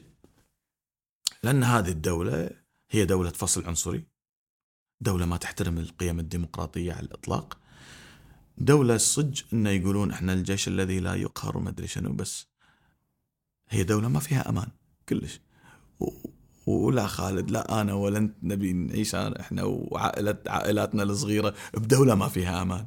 إي صاروخ عليك ويفلش بيتك. أنت ما تبي تعيش في هذا المكان. على الرغم من وجود الدولة الصهيونية بالجيش الذي لا يقر أنها ليست دولة آمنة. ناهيك عن عدم إيمانها بالقيم الديمقراطية. الحل ندري أن بنفس الوقت أنتم الايديولوجيا الصهيونية مالتكم تمنعكم من إيجاد دولة للفلسطينيين، الفلسطينيين هذول مش موجودين أصلا. والتاريخ أثبت هذا، تاريخنا الحديث. اذا نفكر باتجاه ثاني. شنو الاتجاه الثاني؟ الاتجاه الثاني يقول الدولة الواحدة. الحين هم عندهم حجة قوية، يقولون ترى شوف الدولة الواحدة ترى مو مشروع أنت تبي وتبي تحققه. ترى مشروع تقريبا موجود اليوم. لأن اليوم ما كل دولة واحدة. زين. ولكن هذه الدولة يفترض بها ألا تكون يهودية وألا تكون قومية وألا تكون عنصرية. هذه الدولة يعيش فيها الفلسطينيين والإسرائيليين جنبا إلى جنب. كونهم مواطنين لهذه الدولة. تبي تسميها فلسطين تبي تسميها ترى معمر القذافي الله يرحمه كان عنده مشروع يسميه إسراطين. يقول هاي الدولة خلاص لا ما نبي حروب بعد حقن لدماء الجميع دولة كبيرة وكلكم تعيشون فيها. هذا حل الدولة الواحدة أه دولة ديمقراطية علمانية الدين فيها هو شأن شخصي. تبي تروح المعبد اليهودي مالك روح. تبي تروح الكنيسة روح. تبي تروح المسجد روح. كيفك؟ ولكن هذه الدولة إحنا فيها كمواطنين سياسيين ننتمي لهذه الأرض. كيفكم؟ تسمون تبون تسمونها نفس ما تبون. أه، أما وهذه ال ال وهذه الأماكن المقدسة فهذه المناطق راح تكون مشتركة ما بين الجميع. هي مناطق مقدسة للجميع. نفس كان في قرار أممي أول بأن هذه المنطقة تحت حماية دولية أو شيء كذي. آه، هذول الناس اللي يتكلمون عن حل الدولة الواحدة الحين هل هذا الحل اللي هو ثيوريتيكلي نظريا ترى مقبول عند الكثير من الناس وخاصة الشباب ها؟ والله مو الشباب. آه، من أهم من أهم الناس اللي يدعمون هذه الفكرة اليوم في آه، مؤرخ مهم جدا من هذه هذه الاتجاهات اللي بوست زاينزم ما بعد الصهيونية. اسمه أم أمنون راز كراكاتسكن. أه لا نروح بعيد أه إدوارد سعيد. إدوارد سعيد كان ينادي بهذا يقول ترى ما في إلا هذا الحل. حل الدولة الوحدة الدولة العلمانية الديمقراطية. طبعا ليش؟ يقولون لأن الدولة القومية ترى راحت من أوروبا. الدولة القومية اللي فكر فيها هرتزل دولة نفس دولة الأمة الفرنسية الأمة الألمانية. هذه الدولة راحت خلاص مع نهاية الحرب العالمية الثانية. بعد الحرب العالمية الثانية العالم. انتهت ال nation state انتهت الدولة القومية. صار نؤمن بمبادئ جديدة بمبادئ ديمقراطية جديدة بحقوق الإنسان. واليوم في نظام دولي جديد. آه، في منظمات كبيرة لحقوق الإنسان وفي إدانات وفي كذا. فخلاص آه، تعتمدون هذا الوضع. وبصراحة إذا ب... يعني هذا اللي يقولونه آه، إذا تفكرون ب... بعقلانية ترى هذا هو المخرج يعني. ولكن هذا السؤال العملي يعني هل هل الفلسطينيين يبون كذي؟ وهل الإسرائيليين يبون؟ لا وقبل لا أروح حق الإسرائيليين الحين ال- الفلسطينيين كل الفلسطينيين يبون كذي هل منظمة التحرير الفلسطينية تبي هذا؟ وهي المنظمة اللي عايشة بشخوصها هذه على الكثير من المساعدات الدولية اللي تروح لهم هم يبون تغيير الوضع هل حماس تبي تغير هذا الوضع؟ هل حماس تبي الدولة الواحدة؟ أم سوف تؤكد على إسلامية القدس؟ وبأن هذا حق إسلامي لن نتنازل عنه أبدا هل الإسرائيليين راح يضحون بهذه الأماكن المقدسة بالنسبة لهم خاصة وإحنا صار لنا عشر سنين يمكن أمام أكثر الحكومات الإسرائيلية تطرفا ويمينية مع بت- مع مع نتنياهو اللي أنا شخصيا أعتقد انه انتهى يعني بعد وهذه ال- هذه الحرب يعني شوية خلت سوقه ينتعش عشان جو حرب والناس كلها لما يكون وقت حرب تفكر في الخسائر و... وانها ترتمي خلف قيادتها إلى حد كبير. أه ولكن ما أعتقد إن هذا الرجل سوف يبقى يعني أه، هل الإسرائيليين هذول المتعصبين سوف يقبلون بهذا الحل؟ لا. اذا حل الدولة الواحدة أنا أعتقد انه يبقى أه، نظري نظري يفكر به الحالمون وبعض ماذا عن بعض- حل بعض الدولة الفلاسفة و يعني وغيرهم الدولة التوسعية دكتور. اللي هي؟ الدولة اللي تاكل بيتزا وتقعد تتكلم وياك؟ مو هذا ال- هذا الواقع؟ ال- الواقع الواقع اليوم؟ وهذا المستقبل. واقع اليوم مخيف لأن صورة المستقبل صورة قاتمة جدا. يعني الوضع الوضع هو كالتالي. بعد أوسلو باختصار شديد. منظمة التحرير الفلسطينية أصبحت تحمي المصالح الإسرائيلية في الضفة الغربية. هي اللي تقبض على الناس. جهاز الشرطة في ازدياد كبير. 130 ألف مدري 100 ألف شرطي. وعندهم أسلحة والأسلحة تيهم من آه، من إسرائيل. يحفظون الأمن لإسرائيل عشان ما تصير في انتفاضة مرة ثانية عشان عشان ما يصير في آه، تسلل وقتل وطعن فتحافظ على الوضع المنضبط. هناك إلى حين طبعا هذا الوعد اللي أعطوه لمنظمة التحرير إلى حين قيام الدولة الفلسطينية. أما بالنسبة لغزة فتكلمنا عن هذا الوضع.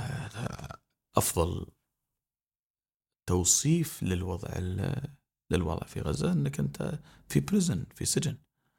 أكبر سجن مفتوح. آه إنك سجن مفتوح. تحس إنك بديرة بس أنت أنت منعزل بالفعل عن العالم. الإسرائيليين هناك يقدرون يسكرون النل كذي وأنت تموت.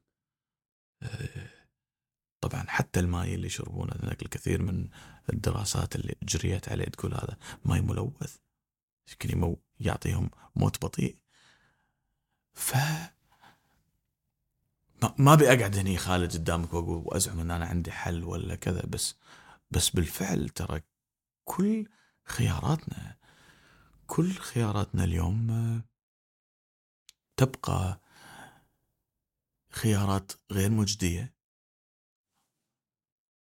إذا دخلت في سلام ومحادثات سلام وعملية سلام وفي النهاية ما نلاقي سلام نلاقي عملية مستمرة كذي دائرة ما لها لا بداية ولا نهاية. وإذا حاربت مثل حماس يصير فيك هذه الخسائر اللي قاعد تصير اليوم.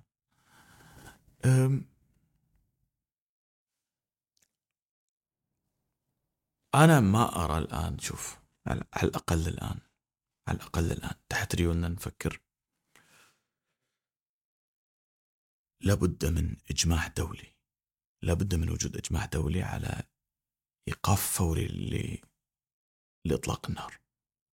هذه البداية. حقن الدماء الآن.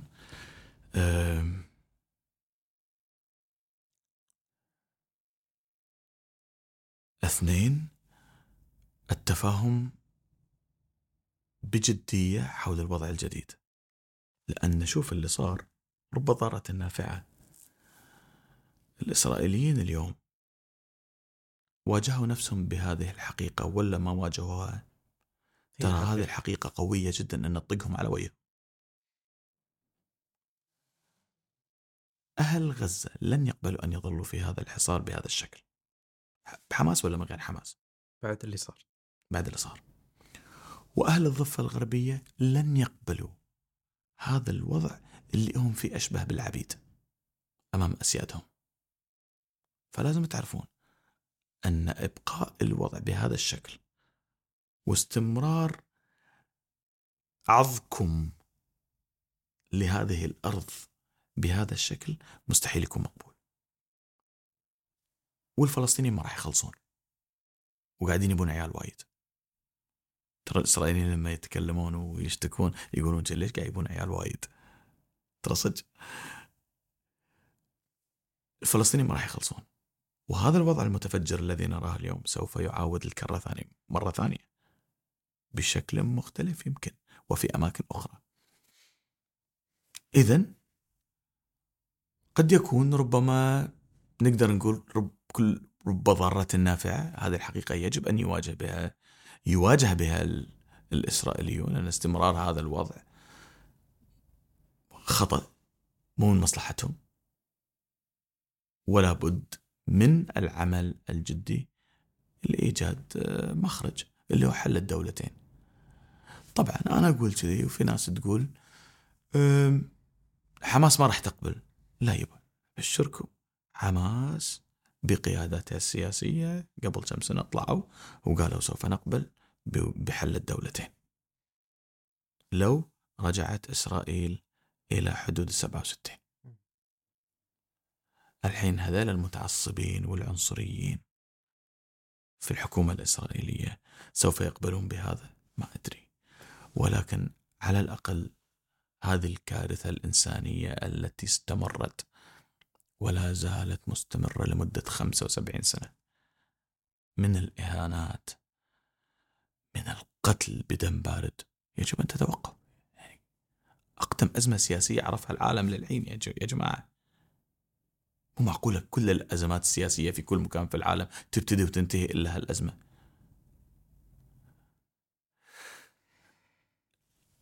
المجتمع الدولي يجب أن يلتزم ببعض المبادئ الأخلاقية. تقول لي لا تتكلم عن أخلاق بالسياسة بقول لك على الأقل يجب أن نلتزم ببعض الأخلاق في السياسة وإلا راح نصير حيوانات. القوي فينا يأكل الضعيف. وهذا المجتمع مش المجتمع الدولي اللي تعارفت عليه وأقرته الجمعية العامة للأمم المتحدة في قانون دولي.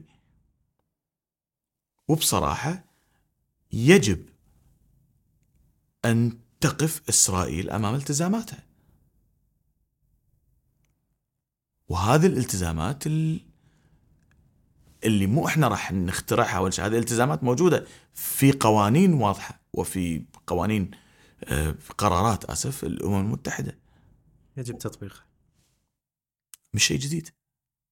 الحل بتطبيق القانون بس تطبيق القرارات الدولية. الصورة قاتمة يا صديقي وأنا آسف أني أنا آه، أضع هذا ال- المتابع يعني أمام هذه الصورة القاتمة ولكن يجب أن نضع النقاط فوق الحروف وهذا هو الوضع اليوم. هل الدولة الفلسطينية بعدين اللي لو صار في دولة فلسطينية ما راح يصير في خلاف وصراع دموي فلسطيني فلسطيني؟ ما ندري. ولكن الصورة قاتمة بالفعل. دكتور محمد مشكور. مشكور على وقتك. مشكور على تلبية الدعوة. نورتني. شكرا يا خالد. الله يعطيك العافية. أنا مسرور جدا أني أنا أكون وياك. ساعة الفرق